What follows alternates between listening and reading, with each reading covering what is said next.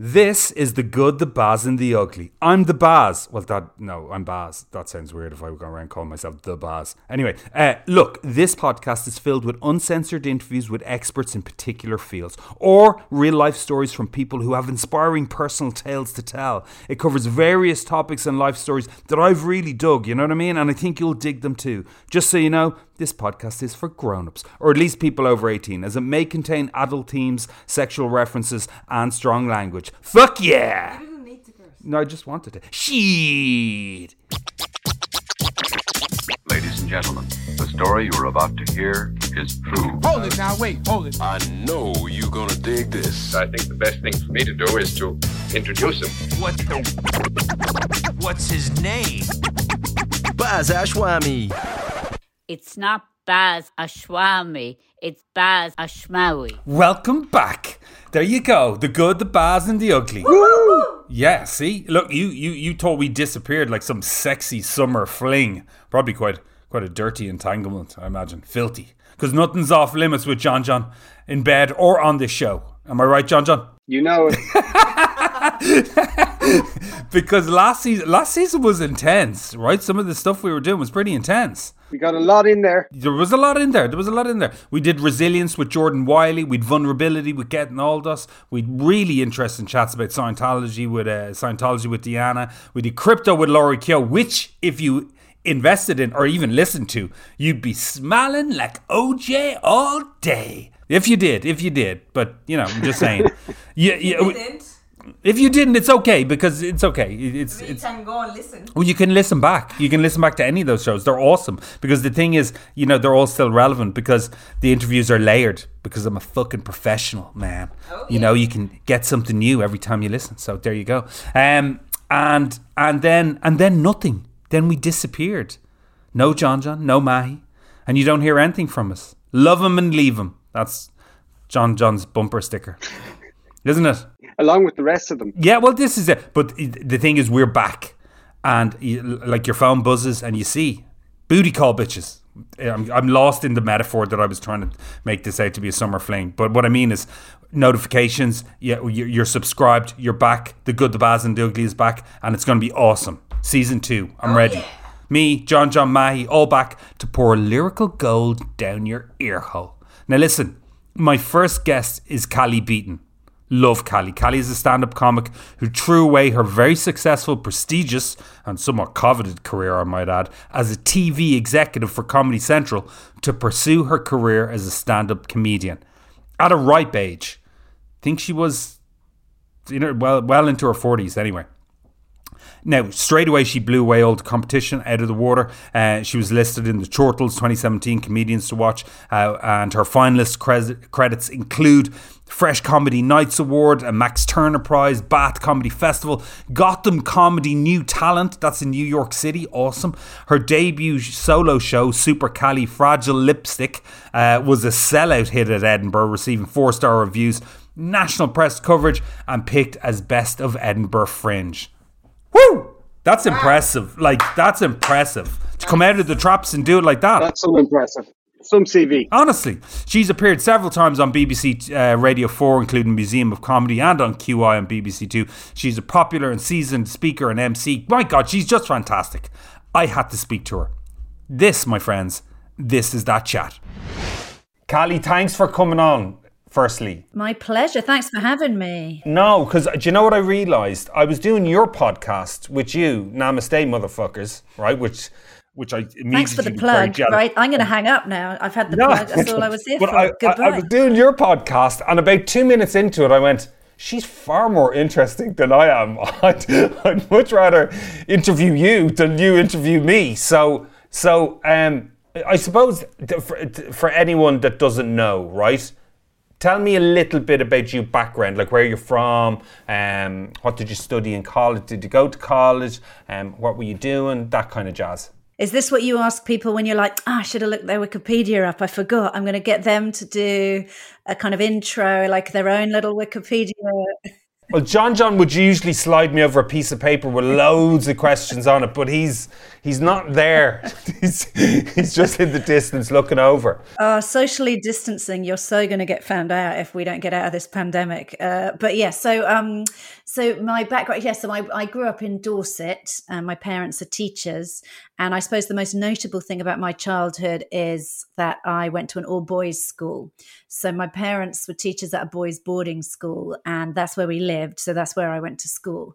So I guess that explains. Um, yeah, a few things that might have made me feel a bit like an outsider in life. You- were the only girl in a boys' boarding school. Yeah, I went to a boys' boarding shit, school. and that's I a was- sitcom. I mean, before you make any inappropriate jokes, I was eight, so I don't want you to start going. Oh, you know, but you had a great time. Uh, so I was. it was eight, eight to thirteen, Right. and um, as as I went through the school, more girls came in, but they were all they were there were only ever like 12 of us in a school of like 250 kids and they were all different ages and they were all staff kids so if you were a girl there it meant you were not only one of the few girls or only girl at the beginning but you were actually a teacher's kid. So the combination of being the wrong gender for the school and a teacher's kid which is you know it's like having a target on your back. So um and as you can see i'm ginger. I was i was not an endearing kid. I was like i was a fat kid. I had glasses. I had this color hair and I was like, yeah, I, I had my knee, I had like corrective footwear, my, I had knock knees. I was not, I was a kid who was going to have a tough time at school. And then that is what my experience was. So I guess that's where, um, that's where it started.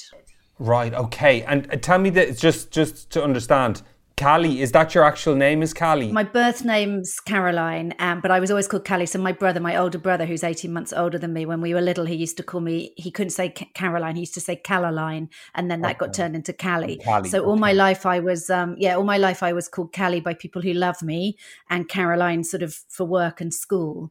And then when I took up comedy, um, I changed my, I used Cally because I had a profile as a sort of industry person as Caroline and I needed to do my open mic circuit stuff on the quiet. Okay. So I thought if I call myself Cally, it's a real name, but it's not the name I'm known by. Because the hook that got me before you were a comedian, right? Before any of that, what were you doing? So I kind of I did when I first I went to drama school and I wanted to be a presenter and I wanted to be an actor. And you know when you're um when you're like a really big fish in a small pond. So growing up in Dorset, I thought I was a really good actor because I was in school plays and I was like the most talented one around, but there really weren't many people around.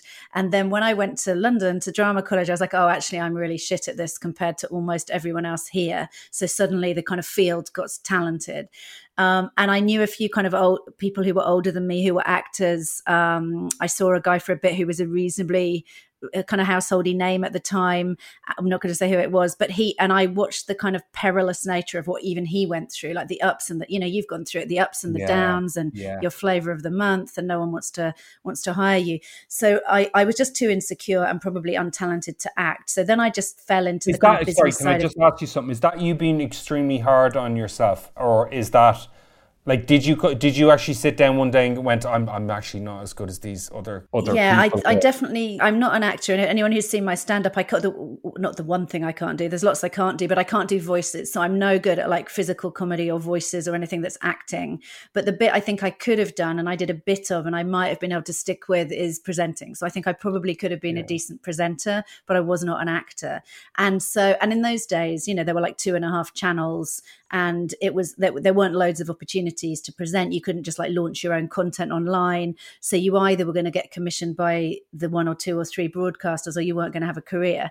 So i, I kind of fell into the business side of television. I, I I remember my first job in tv when i was 21 was for a company called the children's channel that was literally its name uninspired but it did what it said on the tin and i had i had a split job and i partly worked in production and i partly worked on acquisitions on buying programs and then I think they sort of said to me, which one do you want to do? And the acquisitions job, they, I was about to go to Cannes if I did that job because they have like these, you know, TV festivals in Cannes. I was like, oh, I want to do the acquisitions job because I wanted to go to Cannes. And because of that decision, I ended up in a in the kind of not uncreative side of television because I did end up sitting on the kind of creative content boards of some big companies, but I didn't go into the full production creative experience. For someone who doesn't know acquisitions in regards to broadcasting, what's that doing? so it's buying programs. So in those days, it was a dream job for me. So that job I did when I was 21 to I think I left two, three years later, it was buying um, all the kind of content that I watched as a kid. So we were, and actually stuff that, you know, um, things like the Clangers and Bagpuss and Parsley the Lion, the Herb Garden, some real sort of, I know we've lost um, any younger listeners at this point. What Iconic. fucking weed do you have to smoke to buy children's programs? You must just be like, like on a different level. Is- Wouldn't it be? It was, a tricky? brilliant. Uh, well, I mean, I did at the time smoke quite a lot of weed, and I did love kids television, and it was like a dream job. So literally, and then I used to have to. um So so I worked on buying the stuff, and then I used to have to create ad breaks in the stuff. So I literally would have to sit in an edit suite and watch, you know, a half hour of whatever it was, you know, the Herb Garden or whatever, and then I'd have to find an appropriate place for the ad break. So I mean, it was just the best job really um, for somebody that kind of age and with those um, leisure interests. Um, so yeah, that's kind of how I fell into the business side of telly, and then I moved to Holland um, about three years later with my who went on to become my kid's dad, a Dutch guy. Um, and then in Holland, obviously having had an acquisitions experience and being native English speaker, everybody in TV wanted me to sell their programs. They were, well, you should be involved in selling stuff around the world because you're you understand the business dynamic. It's you know buying, selling, same shit.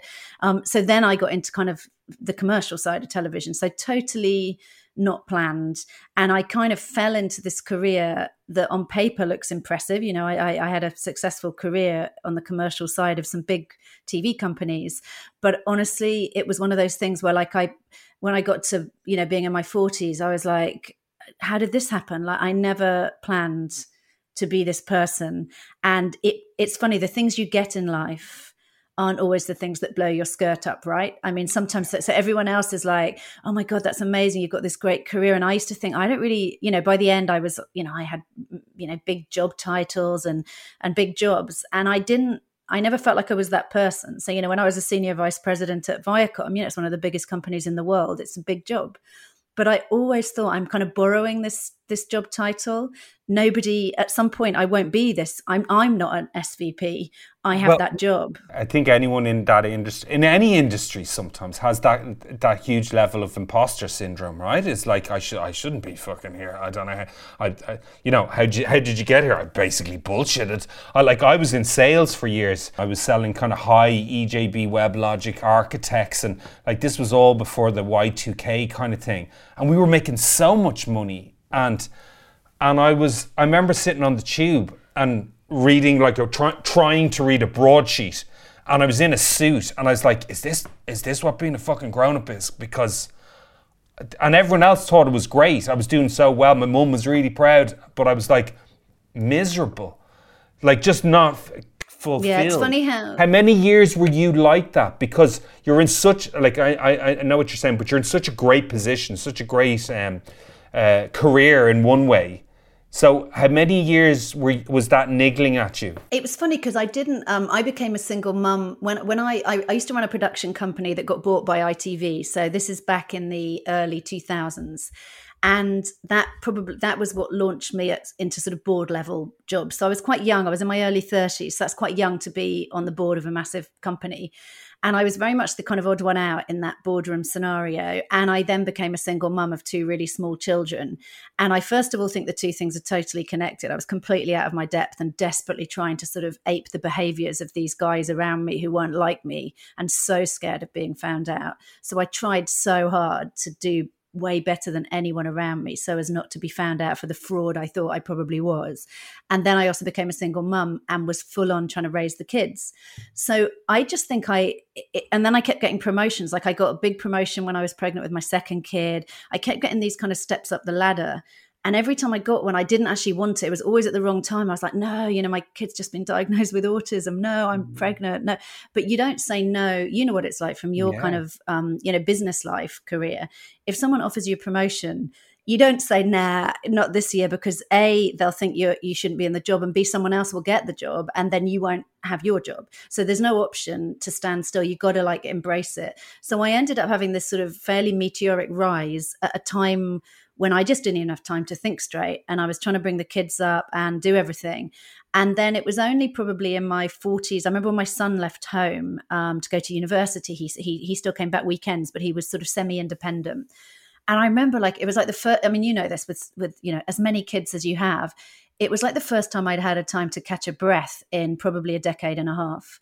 And I remember driving, leaving him at he, he he's um, you know as I think I said to you, he's a zookeeper. So I dropped him at this kind of agricultural college, this like Hogwarts with animals, and and I dropped him off and settled him down. And then I literally I got in the car and, and I just started crying. And then all these sheep came and just sat in front of the car. They were like, You're going to stay and cry for a while now because you're not going anywhere. so I'm crying with all these sheep who are like, Even if you wanted to drive on, you can't. And I had this. Weren't the most of, um, empathetic of creatures at the best of times. Do you know what I mean? This is, by the way, the second really- sitcom we've just morphed into somehow. But go on, you're sitting in the car, you're crying with the sheep. Yeah. crying the sheep. The sheep are looking at me. I'm looking at them. Um, not a brain cell to rub between any of us. And then I just, I think I just realized I, I had time to start to question stuff.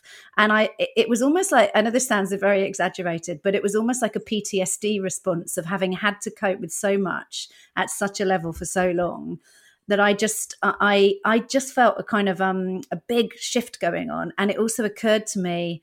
My kids have been everything. They were always what mattered. You know, as you know, you'd always put them ahead of anything else. You know, you could you could have, and I just thought I'm going to be somebody without those kids because I had them quite young, and they're going to be independent. And what the hell am I? You know, what the hell am I doing? It's like that joke. You know, you check into a hotel and they say, "Do you want a wake up call?" Um, and you say, "Yes, please." And the next morning, the phone goes, and a voice at the other end of the line says, "What the hell are you doing with your life?"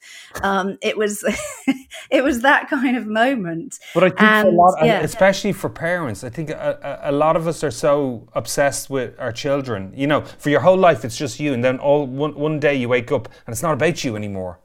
I remember having that realization with one of the babies, and I was looking looking after, and I was doing something. I don't know what I was doing, listening to music in the bathroom or um, having a shave or something. And then I realized that I'd left the baby on the bed, and I, I- you know, I w- went back in, and I was like, "Oh my god, she's just going to be here." like forever and and needing me and you know all of a sudden what's important for you isn't important anymore or you think that you know? You can't imagine when you have the babies. And for me like i never really had you know you have a famously interesting relationship with your own mum.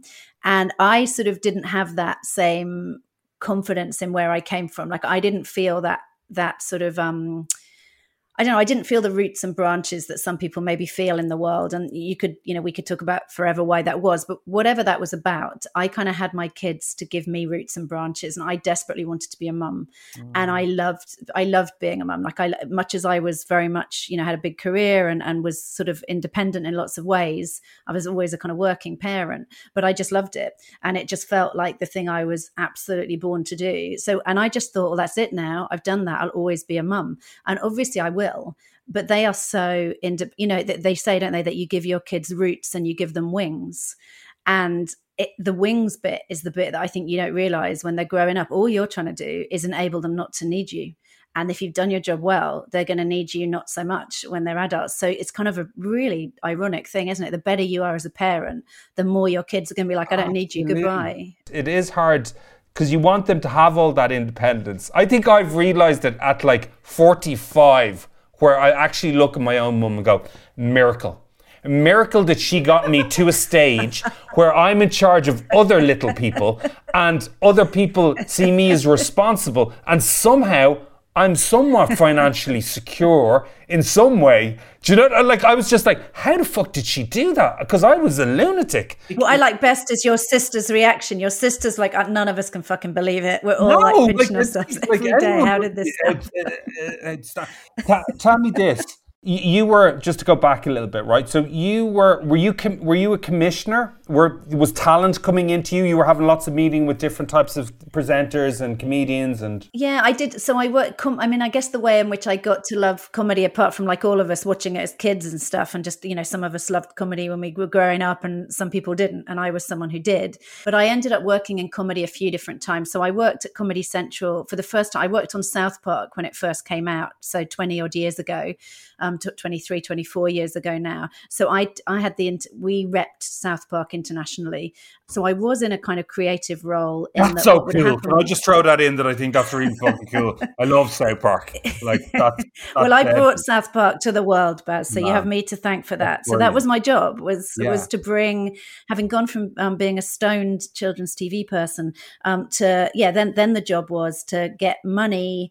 Uh, and international eyeballs to US content. So, if Comedy Central were doing a show with Amy Schumer or Hmm. the guys from South Park or whatever, they would they would be looking for how we're going to make money out of this around the world and how we're going to get the show funded. And so I was across how we would do that. So my job was fairly straightforward in principle, which was I just had to bring in money for shows. That was it.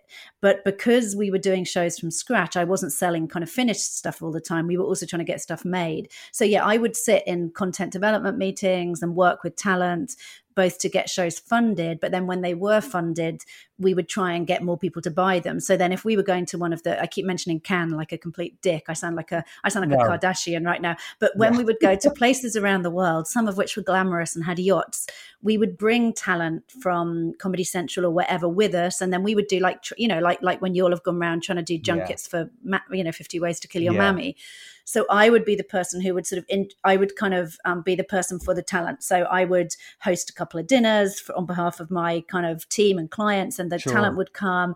We would have like evening events, and the talent would perform. What was so what yes, was I going did. on in your head internally when you were doing that? Were you like, I'm on the wrong side here, or were you? Did you notice then? Did you think, oh fuck, I, I'm in the wrong place here. I'm sitting at the wrong side of the table. Do you know I never thought of it like that at the time, but yes, I think I did. So when I would go and do so, so I would do like panel appearances with people, and I would think, why can people in the industry that I'm in not communicate more easily? Why are some people such they're not talented communicators? They can't give a keynote speech. They can't be plausible on a panel. I always found that weird, and I think I so I always loved being on stage and on a podium. And if anyone needed to do a piece to camera for like Bloomberg News down there, I always wanted to do it. But I think I thought the ship had sailed. I was like, if only. And sometimes people say, "Oh, you should have been a presenter," and I would think, "Yeah, you know, maybe I should." But it was very much, "Oh, I missed my chance." That was how I felt at the time. Which is sad, right? That's it's like it's common as fuck. Like it's so common that so many people just go, "Oh well, missed the boat on that one." Do you know? Like, like I always, I, I think I said it to you before regarding my mum. I was like, writing her eulogy is going to be a pain in the arse because like she was a nurse for fifty years, and then I get to seventy and she becomes this like Emmy award winning celeb. Do you know? And you just think, was there a moment where you just went, "I'm done"?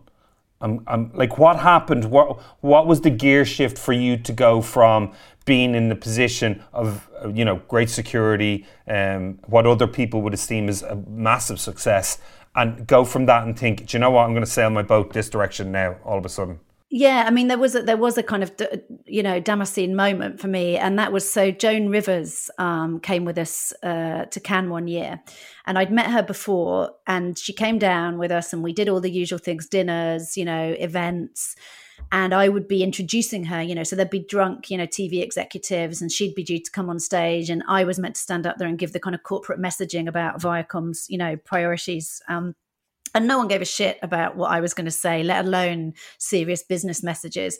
So I would just try and keep things warm and keep things going. And it was her who said to me, um, she said at the end of that trip, and it wasn't long before she died, um, which was not connected to the to the dinner I had with her. And she said, um, she said to There's me, a lot "You of drunk think about executives out there going, "What did she say?" Um, go on. why did you why did you spike Joan Rivers' drink? But no, I was um and she said and we talked quite a bit. We had had a real it never occurred to me until I met Joan Rivers. I loved her. She was an icon to me. I grew up thinking women could be funny because of people like Joan Rivers and Dawn French and, you know, Victoria Wood. So, but Joan Rivers was very much up there for me. I think she was possibly the first ever female comedian I saw do something like stand up related on TV. But it hadn't occurred to me till I met her what a sort of feminist icon she was because you know when she was doing stuff in the 60s and 70s she was busting through the glass ceilings of hollywood and hearing the stories that she told me in that trip I couldn't believe what she'd gone through, and that we're kind of as a world going, oh, there's an older woman being a bit crude or a bit edgy with her comedy, when actually we were missing the point, which was she was a really important voice and she bust through stereotypes like no one could believe. And so she said to me on the last that that last time I saw her, she said, you know, you should think about doing stand up, um, Cally, because what you're doing for me, you know, I've seen you do stuff that is pretty much stand up. You're like warming up, and, and that's what you do. That's what that's all you need to be able to do. And I said, Jen, I'm 45. I've got two kids. I'm a single mum. One of my kids has special needs, and I have a massive job, day job. Like it's too late. And she looked at me and she said, Cally, I'm 81. You're going to look back at this moment in your life and you're going to think, I was in the thick of it. Why didn't I? And it took an 81 year old woman telling me at 45 that 45 is not old. And I am forever grateful anyone would have said that to me because every age we get to, we think, okay, oh, you know, if only I'd done that. And and she just and even now at 51, I'm like, yeah, 45's young. Thank God I started at 45. Do you know what's also amazing about that? That it would be Joan Rivers that could see you. Like you're uh, surrounded in an industry that was all based around entertainment and talent. And so many people are walking by you all the time. But for Joan Rivers to be the one to kind of go and see you for you and go, this is what you should be doing. I don't know what you're fucking playing at. So after she said that, did you stew on that for a while? Did did, did it play in your mind for, for long? Yeah, I mean, I had been. It's funny because I never thought about um, having. I think the comedy thing was just kind of. I was going to say an accident waiting to happen. Hopefully, it's not an accident. But um, I did. I did find a book like recently that was given to me by a boyfriend I had a couple of years before that Joan Rivers conversation, and, and it was a kind of how to get into stand up. So I must have talked about it and thought about it, or why did he buy me that book? And then she died within six months of that trip, and when that happened, it made me just think, God, you know, she seemed invincible to me. Like she just looked like she was going to be going forever. And you never mm. quite knew what age she was. And she, you know, she had like a team of makeup and hair people. And you're just like, she's going to be held together with hair lacquer and, you know, chutzpah, and she ain't going nowhere. So when she, I think it was a, com- it was never kind of a conscious, neat plan because nothing ever is. But I, I just, yeah, I put myself through one of those kind of stand up courses, you know, that culminates in you doing a bit of stand up. And I just knew I wanted to give it a go. And as oh, soon oh, as I. I a course, did you? I You did a like- course. Yeah, I, I did Logan like? Murray's like a week, course. two weeks, a month, six months. What was It's about eight weeks um, of evening. Like you do a, a class a week, and then at the end you do a five minute spot. And when I and it's funny because like when I started out, my stagecraft was pretty good because I'd spent my whole career communicating and holding a microphone, and so I, I could see. And because I'm a bit older, I think people thought, "Oh, you seem like you know what you're doing." But of course, the bit I missed is that um, it, a well, it's about being funny. Obviously, you do need some fucking jokes. But the other thing that I, I I- was being playful. So I'd spent my whole career hiding who I really was and pretending to be this polished, glossy executive. And nobody wants to see a polished, glossy anybody as a comedian, right? They want to think, they want to be able to laugh. You know, they want to know you've got Achilles' mm-hmm. heels, you're flawed, you're fucked up, your husband left you, one of your mm-hmm. legs is shorter than the other. They do not want you to be glossy. So I had to discover how to fuck around because I hadn't mm-hmm. fucked around. I'd been such a grown up. And I remember in those classes, Logan would sometimes get us to do a whole evening where we just pissed about. And he was like, just discover your inner child. And and I would get like angry. I'd be like, "What the fuck are you wasting my time talking about my inner child? Like, I've I've got a load of things to do. I got kids at home. I've got to. I'm just trying to do this thing." And it took me a while of comedy to realize it's all about. It's meant to be fun. You're meant to play. So the biggest challenge I had wasn't the stagecraft and performance. It was like how to how to let go enough to actually be funny, and Yeah. that took me ages. Did you share it with anyone? Did you like because it's such a I like I, I know if I do something on stage, I like I, I rarely on the first night even want anybody I know in the audience, right? it's just a, a, a kind of if I go out and see a sea of people I know, it's kind of just I just go "Oh, fuck they're there, you know. I don't like it. But did you, as you were doing the classes and you, were getting closer to your first five minute stand up, had you shared that with anyone else? Did anyone at work or? I, I did tell a few people, like my, my then um, assistant, who I've known forever and is one of my kind of, if anyone ever says to me, who's inspired you in your life, it's always Natasha. She's just the most incredible person. So she knew, um, but I kept it really hidden from people. And I still kept it hidden for quite a few months. And the way it got discovered by Viacom was I used to go to New York. I reported into the New York office of Viacom. So, like once every four to six weeks, I'd spend a week in New York. So, of course, I started gigging in New York on the open mic circuit because what, why not? You know, when before you you start go out, to New York, just before you go to New York, the five minutes that you did, how did that go? I was awful. I did it like um it was like I did it as a recital. It's like I'd learnt my lines and I read out my five minutes, and I could see everybody. And also, I did the thing you always do when you start out, which is just be really rude and talk about like your vibrator and think everyone's gonna be like, "Oh my mm. god, that's so funny! That woman has a vibrator." Not realizing everyone talks about shit like that, and it's really not distinctive. So it was just awful, and I could see I knew it was awful because I, I knew the gap between what I wanted to be and what I was. So I said to myself, if I do another gig like that, I'm never, I'll do one more gig. And if it's as shit as that, this is not for me. And then I did a thing called the Comedy at Virgins at the Cavendish Arms in South London, which is a bit of a sort of famed open mic night and they yeah. have a little competition where you win a trophy the size of your thumb and i won that competition on my second gig i mean it's such a non-competition it's pathetic to even say it oh my god which is is is like a fucking grammy if you're if you just started in comedy though like that's, that's what amazing. it was yeah so it oh felt oh. like so i had that that tiny thumb sized trophy and all it meant was that of the 18 comedians who turned up that night i was the least shit that's all that meant oh, no of- i love do you know what i love about I I did a show last year. I remember telling you this, right? I did a stand-up show. The first night, I don't think I took a fucking breath. Like I came off. I was it was such nervous energy, and it was like this long monologue that I had that I I just hammered through it. The, the thing was about an hour, and it came down to about fifty-five minutes, and by the end it was like an hour and a half show. Do you know what I mean? But I done it that first night in 55 minutes. But I think there's a release from just putting your foot in the water, right? Just yeah, having the balls, having the cojones to actually just get up and do something you're terrified of. Like even letting yourself it's, do that is such a massive first step, isn't it? And it is like, I mean, you and I have both, um, whatever the past tense of skydived, we've skydove. And when you get out of a plane, there's that sensory overload, right? And they warn you about it. And they say, when you get into free fall, I think in the beginning they say you won't know what the hell's going on for like three to five seconds, and as you get more used to skydiving, if you go, you know, take it further, um, which I did, you, will that period of time will get less and less because your whole mind and your body get used to the fact that you can jump out of a plane. But your primal instinct is to literally like everything switches off. You're in the fetal position. You don't know what the hell's going on. And I think stand-ups like that. It's like oh my god you're on the stage you've got the mic you've got the lights and it, it's like sensory overload only it can go on for the whole set. Like you come off you're like i don't know i don't know what just happened.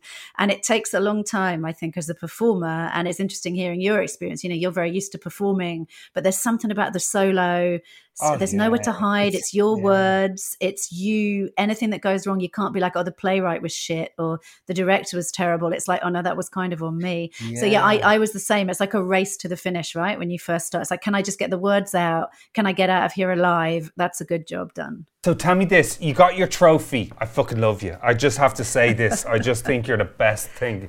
So you got your trophy, and then so that must have given you a real, like, I know it's only a small thing, you play it down, but that must have given you psychologically a really good boost, right? I knew that I, I knew that there was something in it. And I'd worked with quite a few of the big comedy producers over the years through different bits of my career. So I'd seen people like John Bishop, Jason Manford. I'd known them from when they were virtually not quite open micers, but certainly not names. And I'd watched them become names, as I had with a lot of US talent. So I really did understand. You know, lots of comics go, oh my God, if I knew what the journey was going to be like, I'd never have started out on it. I knew what it was going to be like. And I knew how shit people had to be before they could get good. Yeah. So I was like totally willing to go into open mic nights. No one knew what I did for a living. No one gave a shit who I was, whether I had kids. No one cared. All anyone cared about was, am I, can you be funny? And it was so liberating for me because I was like, oh my God, it, it felt so good not to have that status and I just was like, this is amazing. No one cares about my backstory. All and I can be anyone I want. And at 45, to literally, and no one cared about my age. Like I felt really old compared to the 20 something comedians, but no one cared if, if I was funny. Everybody just assumed I was like one of them. And I thought, what a prop, when people talk about there being a lot of bias um, and discrimination in the comedy business, there are issues with that. But my God, it's a meritocracy because if you're funny, you will get booked. And, you know, And actually, if anything, as a woman who's funny, because there are still less female comedians, once you become a solid pair of hands at some of the big clubs, they will always keep booking you because they want, you know, a lot of these clubs really want to have more diverse bills and they want to have women on there. So, yeah, I did. I really didn't think I was good, and I really wasn't. And I'm not just being self deprecating, but I thought for my level in comedy, I'm okay. And if I can keep doing it, then I might one day actually be okay. Because because there'd be a part of me that goes because that journey is so hard you know to, to succeed in i i that just shows that you're kind of your minerals. Do you know what i mean? Because you know more than anyone you know when you're 21 fucking anything's possible. Like there's shit my kids come out with sometimes i'm just thinking they don't have a clue they're all talking about their yachts and their i don't know nonsense. Do you know what i mean? If you could bottle that confidence you have when you're young of possibility do you know i think apart from fear i think the strongest thing is hope. Do you know and and for you to actually think to yourself I, I believe somewhere inside me that I can go do that. So what did you do? Did you just do as many gigs as you could? Did you just start gigging everywhere and getting hours in? I gigged like a motherfucker. So yeah, I was gigging, you know, five nights a week and I was gigging everywhere I could. So that's why when I would go to the States, because I was there, you know, one week in however many, I kept gigging. I was like, I'm not going to take a week off gigging. So I got to do some gigs over there. You do get a long way with a British accent and ginger hair in the States. That's a winning combination. They think you're like, you know, a royal or a Weasley or something, and you get a lot of attention. You were working there as well. You were like Yeah, I was fucking working Clark day, Kent or yeah. something. So you were going to work during the day and then gigging at night. Yeah, and it was all a secret. So literally, I would so the because obviously Love the big cheeses Love were all were all in. That's just so cool. Cally, you come for dinner? No, no, no. I gotta be somewhere. Big clown nose, and off she runs. Do you know what I mean? I just pretty think that's that- insane. that was literally it. I would. I remember one. Well, there was so the bit that was the kind of defining moment in me getting found out. So my Superman disguise getting you know revealed to be Clark Kent was when um so Gotham Comedy Club in New York, which was a comedy club like Comedy Central did a show live from Gotham, and I, it was for me like a really important venue. It meant a lot to me, and it is. A, it's where Jerry Seinfeld does a lot of his stuff. It was a venue that mattered to me, and I went along and did a couple of open mics, and then did they they had a new act competition. So I did the new act competition and and, and got through and then got through to the next round and then and, and managed to tie my business trips into being there for the next heats and then i went to the semi-final thinking well this is definitely as far as i'm getting i'm totally out of my depths now because a lot of the new acts in the states have been going 10 years you know they're not new acts at all so i was with all these people who were like proper decent comedians some of them had done telly and then I did the semi-finals, and then they announced, and, and I was through to the final. So then I had to come. I was due to go home the next day, and the final was in three days. I had to go home because of childcare, so I flew back to London. Then I was like, I cannot ask the company to pay for me to come out because they'll be like, "Why the hell are you coming back?" So I did a flight on Air Miles to come back. I stayed in a fr- on a friend's couch because I was like, I wasn't getting expenses for this, and I said at work I've had to come in for some. Uh, I didn't want to take holidays from work because I wanted them from my for my kids. So I said, um, could I work from the office? I've had to come back on personal business. I just want to base myself in the office. You're not paying for my trip. So they were like, sure. They didn't ask anymore. And then the chairman of Viacom, who was my boss uh, and a big, you know, big, big figure, he's still there. He came down to my um, the office I was working in in the office building on Times Square, and he was like, "Are you Cally Beaton?" Because he knew me as Caroline. And what had happened was there was a poster. Like massive poster in Times Square with like all the finalists, and he'd seen my face, and he was like, and I did look a bit different in it, but it was obviously me. So he said, "Is that you?" And and I said, "Yeah, it's me." And he sort of he said, "Right, I'm going to go and have a think about this." And he sort of walked off to his big corner office, and I was like, "Shit, I'm going to have HR on the phone." I'm, go-. and then he just called me into his office, and he just looked at me and he said, "Um." He said two things. He said, one, are you going to guarantee me that you're going to stay here in this job for at least another 18 months? Because I made a shitload of money for them, right? They needed me. And I was like, yeah, definitely, I'll stay. And, and he said, and can I come to the thing tonight? That's brilliant. So Oh that's how I got kind of outed. So it went from sort of, um, and I really did. I felt like I'd been having an affair or something. I was like, oh my god, this is like. That's what I thought. You start going through your desk and find itching powder and fake spiders and shit inside it. Like, do you know what I mean? That's brilliant. That's just so cool. So yeah, I kept it, but I did keep, and I kept it a secret from the guys at Comedy Central for ages because it was so embarrassing. I thought, you know, I don't want them to come to a gig like they are proper comedy people. And everyone was like, why don't you try and get them to give you a show? I was like, because I'm shit at the moment. I don't deserve a show. Like, I don't want a show when I'm not good enough to have a show because it'll be shit. So I was like, no way am I calling in favors. I'll just, I felt like I was a plumber that was doing their apprenticeship. And I was like, until I can clean out a blocked toilet, I am not going to go and do the central heating in someone's house. And I deserve to be cleaning out toilets at the moment. That's what I did. So I did, mm. yeah, just a lot of gigs. And, you know, people said, oh, you seemed really like it was nice of you to be so humble. It's like, well, I was completely humble. I was a total beginner. And of course I was humble. What, what did I have over anyone else? You know, absolutely nothing. So yeah, so it was, um, it was a, it, it all just kind of, went more quickly than I thought it would, and I was out of the closet. And sometimes you need to prove because I was the same, and I'd already, I'd already been known. Do you get me? I knew I could sell out a, a theater or whatever, but but I didn't want anyone to know. I kept it so low key. I remember people in my production were going, "Why don't you talk about it?" And I'm like, "I just not re- I just." I, it, I wanted it to be brilliant or nothing. Do you know that kind of way? I wasn't willing to do that kind of in between. For anyone who wanted to do comedy and break it down into a kind of scientific um, formula, say, what what do you need to do? Because there's so many people out there who ache. They have a pain that they want to go and do something like get up and, and do comedy, right? But I think fear becomes such a big obstacle. And I, I agree with, with Joan Rivers. I think later in life, you look back and you go, what the fuck was I scared of? Like, what, like, mm. you know, what did I have to lose? And actually, as you get older, you've got less to lose, right? You, you I think it's that assumption that people really give a shit what happens to you one way or another. You know, like really at the end of the day, it doesn't really matter. It only matters what you want for you. You know. But was there was there a formula did you had to take on comedy? you know when you're like the funniest person in the room and you assume that that means you'll be a good comedian and i used to be the funniest person in the room quite often and i could like go out for dinner with big comedians and i'd be really funny. And actually i'm less likely to be like that nowadays i think because that was where all my funny went. So like i was in a really serious job and i was kind of being a bit subversive to be irreverent and funny it's so different when you get paid to be funny. So like when I get booked, I do a lot of corporate speaking, as you'll imagine. So I do loads of like after dinner speaking, keynote speaking. And I always say to them, please don't bill me as a comedian, bill me based on my business credentials. Tell everyone I brought South Park to the world, whatever you want to say. And then when I'm doing, and then part of my story is always revealing that I've become a comedian. And I talk about the story and I talk about the show I did when I was 50 called Invisible, which was like the biggest show I'd done. And it was like, I am a 50 year old woman. I refuse to go gently into that good night. So it's all about that. But if somebody bills me as a comedian, and then I get up on stage, they want my they want me to be on live at the Apollo. Yeah. If they bill me as a keynote speaker, then I seem incredibly funny and talented as a Yeah. keynote speaker. And that is probably the biggest thing. You know what you have it, I'm sure, as well. People will come up to you, they'll think that, oh, I could do the thing you do with your mum. Like I could do that. I mm. could do, you know, you're just being yourself.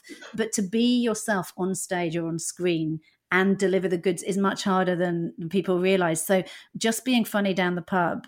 It's a good start, but but stuff that's stand up ready is not the same stuff So that's the a good anecdote. material you were writing, you would what would you write? Would you write like twenty minutes, go into a club, test, take five minutes out of the twenty, or what? the the kind of anatomy of it, for, which sounds very grand, but the way people work it up from nowhere. And I said to you when you were doing my podcast, I was like, "Wow, you went in, but like going straight in with an hour. It Mm. takes most stand-ups like years to get an hour. So you literally start with a five minutes and then keep trying to get that five minutes good. So you ditch stuff. So you'll you'll end up hopefully after a few months with a decent five minutes. Then someone will say, "Oh, do you want to come and do a 10? And you shit yourself because you're like, I've only got that five, that's it, I got nothing. Then you work a 10, which you'll also have to keep working. And for a comedian, that takes a long time. And then to get a tight 20 might take you years. You might literally take, before you can do the big clubs, if, if you're a solid 20 minute act in a big club within four or five years, you're doing really well. Which is why when you said you had your hour, I was like, shit, how did It's you completely straight different out the for me gate? Because I don't. I, when I walk on stage, people have already bought into coming to see me. They're not. You, do you know what I mean? Like it's a completely different thing. I can already, and a lot of the stuff that I've, it's it's material that I've had for so long. Do you get me? Now to write a second show would be much harder, I think. You know, but but but doing those five minutes and I remember being in a comedy club in London. You see, Irish comedy clubs are very nice. People are nice. Like you're talking about corporates. When you sit at a corporate, half the people don't. You know, they're there for the free drink and the chicken wings. You know, they're Yeah, they don't give a they, They don't really care. That they're really really hard gigs. But like comedy clubs in London, I was quite because you get like 25 city boys sitting at a table, and they're just like you know they just paid 25 quid in, and they're like make me laugh. when I realized that if people are heckling you and giving you a bad time, everybody in the room wants the heckler to be taken down. They want you to win. So hmm. if you remember, it's just the heckler or that group of hecklers who are a pain in the ass, but the room's on your side. If you can do something with tricky people or with a heckler early on, you just have the audience. They'll do anything for you. It's really rewarding to me to sort of like be like, no, fuck you. You may have made an assumption based on what you think I look like, but you need to rethink that. And that's a joy to be able to do that in comedy, right? Because you're challenging what people assume about things, which is a great, lovely way to live. Was there anything that helped you dissolve that anxiety or that fear to make such a big change in your life? I know you did it kind of gradually, and I, I love how you did it. I just think it was so. Cle- it's such a clever way to do it. It's just to secretly kind of dip into it and dip out, and and still have your your you know your your alter ego. But like when you made that commitment, was there something? Was that just confidence? Was that just was that just your own confidence, your own self belief that, that kind of dissolved the fear of committing to doing it fully? I just became more and more sure that what I was doing for my day job didn't fit me anymore. And I'd always say I used to work as an executive coach for years, um, and I alongside my day job. And I always used to say to people, you know, if you're just doing this for the money, it won't sustain. If that's all that's keeping you in your job, I'm not saying we don't all need to earn money. You know, I was the only breadwinner; I had to earn money, but I guess it was a kind of burnout and a response to having raised my kids, particularly the challenges of my son, who's, you know, the best thing that's ever happened to me, but also the mm. hardest. And all of that happened and something had to give. So I ended up just pulling the plug on Viacom. And they were, by the way, I should, I always do want to say on the record, they were so supportive of me. They could have been real assholes. When I started being on QI and on the radio all the time, they might have been like, this is weird. Like, we are not having you doing that when you work for us. But they were really supportive. And when I left, I just assumed that I was going to kind of nosedive into nothing happening for me and I wouldn't earn, earn any money and it would be a disaster, but I had to do it. And I just didn't realize that there was this corporate speaking circuit and that there was all the, there were all these different things you can do as a performer and that maybe my experience might be interesting to people. I used to be this per, board level TV person, and I'm a mm. comedian, and I'm a menopausal woman. It suddenly people were interested in the story, and I wasn't having to edit bits for my company. It, and it really came out of like some of your best. I guess that's where Fifty Ways came from, right? Came from a sort of dark time where you were you got to do some shit. And I There's think no I motivator better than desperation. I think we said this. Exactly it's the best that. fucking motivator ever. Is just like I gotta Yeah. do this. Like, but I think I think especially with the way everything is at the moment, I think there's so many people that are are at a stage in their life where they've been left to themselves for too long. There's that expression over here is my mum used to always use it as you just got far too much time on your hands. Like you're just sitting Yeah. around thinking about yourself all day long rather than doing shit. So, but a lot of people are like that at the moment and they're just kind of going, and not even in an overly romantic way, but just in a, is this the best I can be? Is this is this the best outcome for me for my happiness? And not for the monetary, not for any of that stuff, but just for me to get up in the morning and clap my hands and go, do you know what? I, I, I'm happy today. This is what I want to do.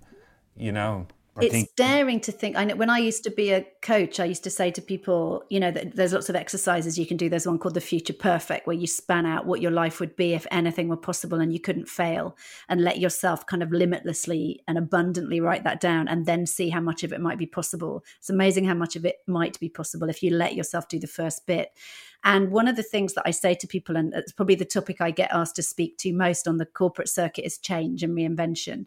And I think it's really tempting to think that if you're going to make a big change, it may well mean downsizing. Mm. But that's all about getting rid of the trappings of your successful life. And but what I what I love to say to people, and by the way, this is not a redemptive story. I am flawed, I am fearful, I'm fucked up like everyone else. I don't know the answers, I don't know where this is going. So this is not like, oh, I've got I've got this all sorted. I still don't.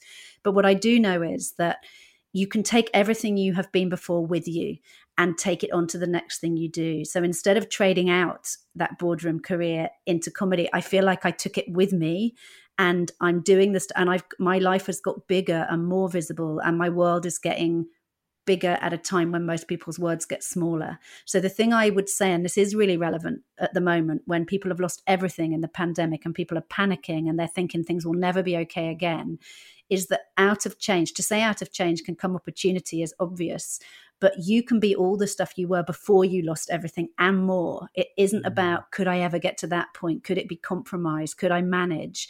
You might be able to do something that, you know, there's that saying, if someone can do it, anyone can do it. And I know that you could say, well, look, I'm never going to be able to run a marathon like Mo Farah. And you could be literal about it. But if you take the spirit of that, then I think there is some hope in that. And to take the energy from the people who say you can't. I've had so many people say to me, you can't do it, or it be not, not, not you can't do comedy, but this won't work. What are you doing? You should go back and get a proper job. And I think, well, isn't it lovely to have an opportunity just quietly to prove them wrong? Yeah. And anyone can do that. So I think nobody likes to be underestimated. And that and, and most of all, we shouldn't underestimate ourselves. So that's probably the biggest thing I, I would say that I try to get across to people. Yeah, that's. God, you're great. Honestly, I knew. It wasn't, did I tell you, John? John, she's much fucking more interesting than me to chat to. She, you're honestly uh, because I just think I just fell in love with the story. I just think it's a really. But I, I know as well. Like you can't forget how incredibly hard you've worked at it as well. Like it's not just like oh, you got to be a comedian and you become a comedian.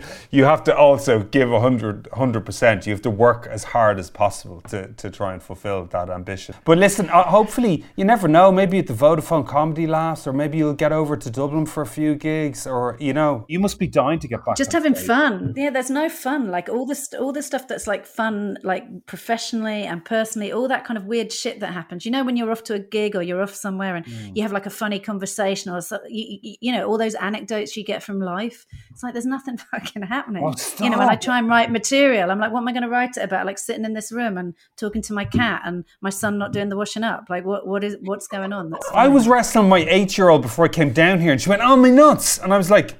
What did you say? And she went, my nuts. And I went, you don't have nuts. What the? F-?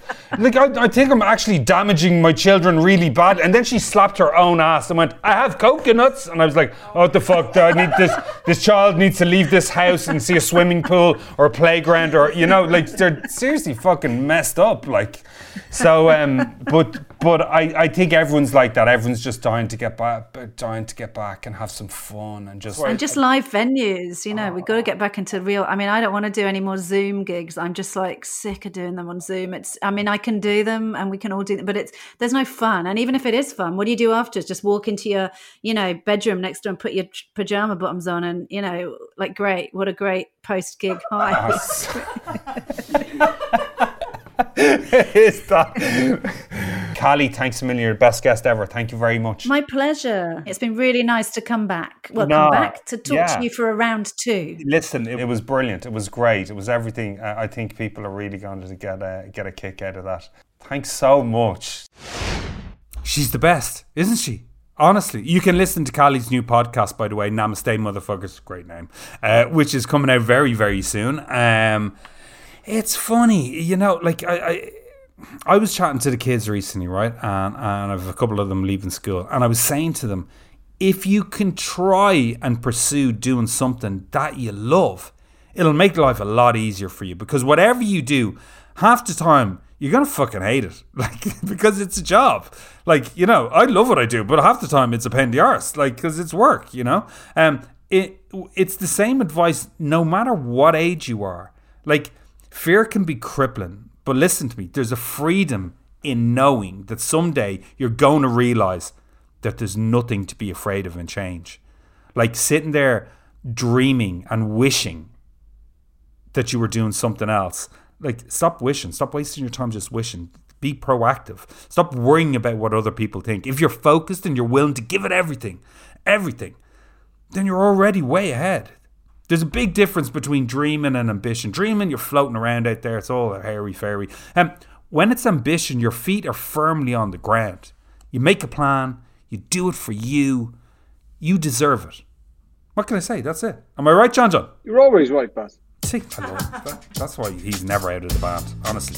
Um, listen, as always, you can get in touch on Instagram at Baz Ashmawy. Uh, you can su- subscribe uh, so you don't miss an episode. You leave us a comment. You could just show some love for John John and for Mahi. You know, they they they need that.